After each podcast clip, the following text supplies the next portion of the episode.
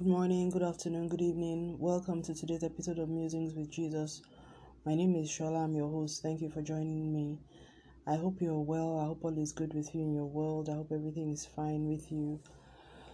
It's been. Hmm, today's the 29th of March. It's been, well, I would say there's a lot to be thankful for in terms of, you know, my life and what God is doing and He's teaching me and He's showing me and He's, you know, revealing to me and just taking me through life. And um, I wish I, I was more, um, how would I say? I wish I had more time for the things that have to do with Him. I wish I, I, I, I wish I was spending more time with Him. I think I, I really think about that now that I don't spend as much time with God as I should. I spend a lot of time on things that have to do with this life, you know. And um, right now, like for the past two months, I spent a lot of time on politics and political related work. And for me, I guess I, I the purpose for it was because I, I've come to realize that these things impact lives, you know, these things have real consequences. And I just got tired of always complaining and complaining, and I felt it was time that, you know, I began to at least support people who were doing something. So, anyways, um, but I, I've also found that with everything that is in this life, it doesn't give you, ah, in fact, particularly politics. I think politics is just very, there's, is designed to, to, to, to not give you satisfaction. I think as a Christian and a, and a believer, I think I get more, there's more fulfillment from, I would say, um, doing like governance work, maybe um, policy implementation work, you know, that kind of thing, I would say, because, and then maybe institutional reform, perhaps, you know, if there's, I think that would be very satisfying. But politics, I think there's something about it that is just wired in a very wrong way. And, and I won't, I won't talk more than that. But um, it just brings me to how we can allow the cares of this life. I remember I attended a session on Saturday, Christian women session, and where there was a question that was asked us that why do we do why what are the things that prevent us from spending a lot of time with God? I mean, all of us, the whole session was about developing spiritual intimacy with God, and all of us agreed that we wanted to be more intimate with God, but we were not. We all agreed also that we're not as intimate or as close to God as we would want to, and when the question was asked that what is stopping us, what's preventing us, no, no one really had an answer. I, I didn't have an answer. The only thing I could come up with is what the Bible talks about in Mark 4, verse 19, in the parable of the sower, which was one of those really iconic parables. I always refer to the parable of the sower because I think it is one of those um, parables that really point to the fundamental challenge of what it you know of what it means to practice our faith. Because and it's funny that jesus gave that parable about he was talking about the kingdom of god and, and all of that. In fact i think we should look at that parable. So i i said the only thing i excuse me could think about was the cares of this life. And when i say cares of this life you know it's like your daily schedule the things you need to do. Even waking sometimes i wake up in the morning and i when i think of everything i need to do i get so overwhelmed that I don't even know where to start. It's like I should just go back to bed. You know what I'm saying? You know, sometimes it helps when I write things down and I say, okay, this is what I'm going to do, and then I strike it off. But sometimes this is just overwhelming. Where do I start from? You know, particularly when I'm dealing with things that are not necessarily within my control. Sometimes it just really gets to be a lot, but you know, either way, somehow God helps us through. I think I think at such times I just ask God for His grace I'm learning to do that. My power is not just what you know. My my my ability is just not doing what it used to. It wasn't. It's not doing what it used to be able to do. So Jesus was teaching, and he started off by saying, "Behold, there went out a sower to sow." and I'm really trying to find the context why he even started preaching about this parable of the sower. So maybe I would have to check other places where it was written because in Mark he just jumped into it without a preamble. I want to see if he was trying to if he introduced it better in other places. When much people were gathered. Hmm. It seems funny, everybody that recorded this parable of the sower, they didn't introduce it in any specific way. Because I'm, I'm looking at the Matthew, the Matthew version as well as the Luke version. And they just, it's literally like he just, they say he spoke many things unto them in parables, saying, Behold, the sower went to sow. Okay, so fine. He just started talking about the parable of the sower. And he said that some fell upon stony places, some, you know, they didn't have much earth, some fell among thorns, you know, and um, the thorns sprung up and choked them. And aha, yeah. So in verse 11, when verse 10, when the disciples came and asked him and said, Why are you speaking unto us in parables? And then he answered and said unto them, Because it is given unto you to know the mysteries of the kingdom of heaven. That was what I was looking for. So this parable of the sower was Jesus described it as one of the mysteries of the kingdom of heaven. And I think that is a very important thing to note because I have found out that this parable of the sower is what makes the difference between a Christian that is really on the path, you know what I'm saying, like following Jesus, a disciple of Christ, practicing the faith, and a Christian that is not. And all of us fall into one of these categories there is no one. I mean, if you say you're a believer, you are either a Christian. The difference between, you know, the level of manifestation of fruits of the Spirit that I bring forth in my life is a consequence of whether or not the Word of God. So, all of us will fall into at least one of these categories. Either will be the Christian the wayside Christian. That's the one who, when the word of God comes to us, it falls by the wayside, and fowls of the air come and devour them. Some of us will be the stony places Christian, where there's not much, you know, earth in us. It's not not much depth of of earth, and therefore, when the sun comes, you know, the word is scorched, and because there is no root, it withers away. And then some of us, you know, are the sons Christians where, you know, there are things that are choking us. And Jesus tried to explain all of this. Let me just go with his explanations now. Excuse me. He said that um, he said the people who it falls by the wayside are those, you know, that when they hear the word of God, they understand it, they don't understand it. And then the wicked one comes as the enemy and he takes away that word which was sown in their hearts and they are, they are those are the ones who receive the seed, which is the word of God, by the wayside. But it says those that receive the seed in stony places are the ones that when they hear the word of God, they receive it with joy. You know, whatever it is, whether it's about soul winning, whether it's about living a holy life, righteous life, you know, becoming like Christ, whatever. He says, but because they have no roots in themselves, they endure for a while. But when tribulation or persecution comes, in other words, when life happens, because of the word the person is offended he finds out that you know this word is not working for me you know i'm holy i'm righteous therefore people are getting ahead in my office and i'm the one always at the back you know. You know then they they become offended and they just leave it and they move on. And i think that's what a lot of i think quite a, lot of us are doing that or have done that at some point in time in our lives. I certainly have done that. He now says that there's also this category and i think this category is actually the most deadly one because it says it says these are the people that they receive the seed among the thorns. They hear the words the word and the cares of this world and the deceitfulness of riches and the lust of other things entering in chokes the word and makes it unfruitful. And it says but he that receives the seed into the good ground is he that hears the word and understands it. He also brings forth fruit and you know he bears fruit and he brings forth fruit some hundredfold sixtyfold thirtyfold.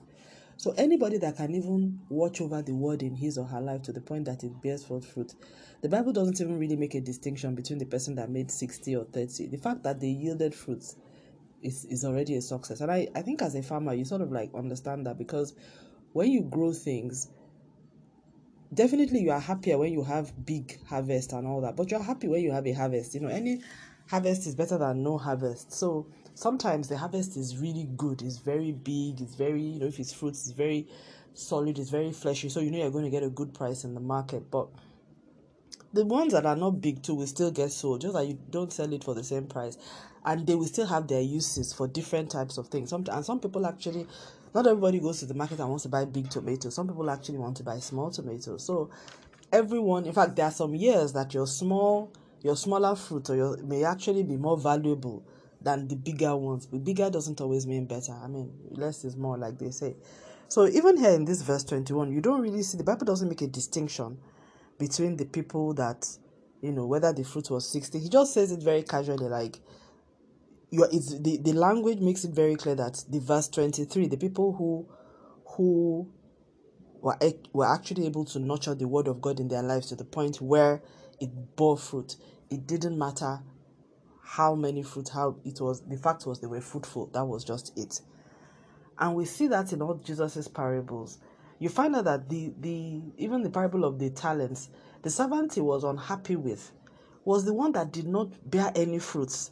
He didn't really you know he never really made in fact we, we saw that some people you know 10 talents 5 1 the one he couldn't tolerate was i came back and i found you have not been you have not done anything with what i give to you. He didn't really the ones who bore fruits they all got reward. Well done thou good and faithful servant. He wasn't so much worried about how big the fruits were. The fact was you have fruits. And i'm just realizing that now this is i think holy the holy spirit making me realize because i didn't really think of that before because i think we're always very focused on on just like how the world is you know i want to get an a. We're always focused on big things and want to do it in such a way that everybody knows. But god really just wants fruits because every fruit has every fruit is important in a harvest. I mean, like I said, as a farmer, we, we see this. There's no farmer that will say, oh, because my potatoes were small, he will throw it away. Those small potatoes, they will, even if he's not going to sell it, they will eat it in their own kitchen at home. It will never be useless, or they'll use it to plant for the next harvest. It would never be use, useless. And there, are, like I said, there's a market for small potatoes, just like there's a market for big potatoes. When you go out to the shops, you see the small ones, and then you see the big ones. And sometimes you want to buy big, but sometimes you also don't mind buying the small. It's really about what you want to use it for. So that's really interesting because I'm now realizing that focusing so much on because I'm that kind of person that tends to focus on I want to do something big for God. Don't worry about big don't worry about doing something. Just worry about, you know, fruits of righteousness, fruits of holiness, fruits of um, joy, fruits of peace, fruits of mercy, fruits of grace, fruits of love, fruits of kindness. Let's I should let me just focus on that. It doesn't have to be big, but let it let there be something. You know. So back to the why the question about why what is stopping me from being closer to God as what I what I want to be. For me, I think is really the cares of this life. I don't think it's so much the deceitfulness of riches in my life because I think God has really helped me to walk through that. I'm not really like living a very ostentatious life, chasing money. He's taking me through all that. Where we sort of dealt with that somehow. But the cares of this life, you know, my that that's where I think I have a problem. I think when I wake up in the morning, I just think about my entire day. I don't even have space in my mind to even think about God, as in, you know. And then when my day gets over me, you know, I start doing things, which is why I think this podcast really helps me to really center and think about God. Because honestly, if not, I would just spend the whole day. In fact, thinking about other people's problems or other things, even like politics or things that, you know. Oh, Lord which is why seminary has been very good for me because it has forced me to think about the things of God for at least dedicate three, four, five hours a week or more thinking about the Bible, the Word of God. It has really been hugely beneficial for me. And I've made up my mind that even when I graduate from this master's program, I will make sure that I'm always in on a Bible program of some sort. I will make sure till I leave this earth because if not, I know myself. I will just, I mean, I, I really admire the people who are able to keep to a regime. I'm not very good at it.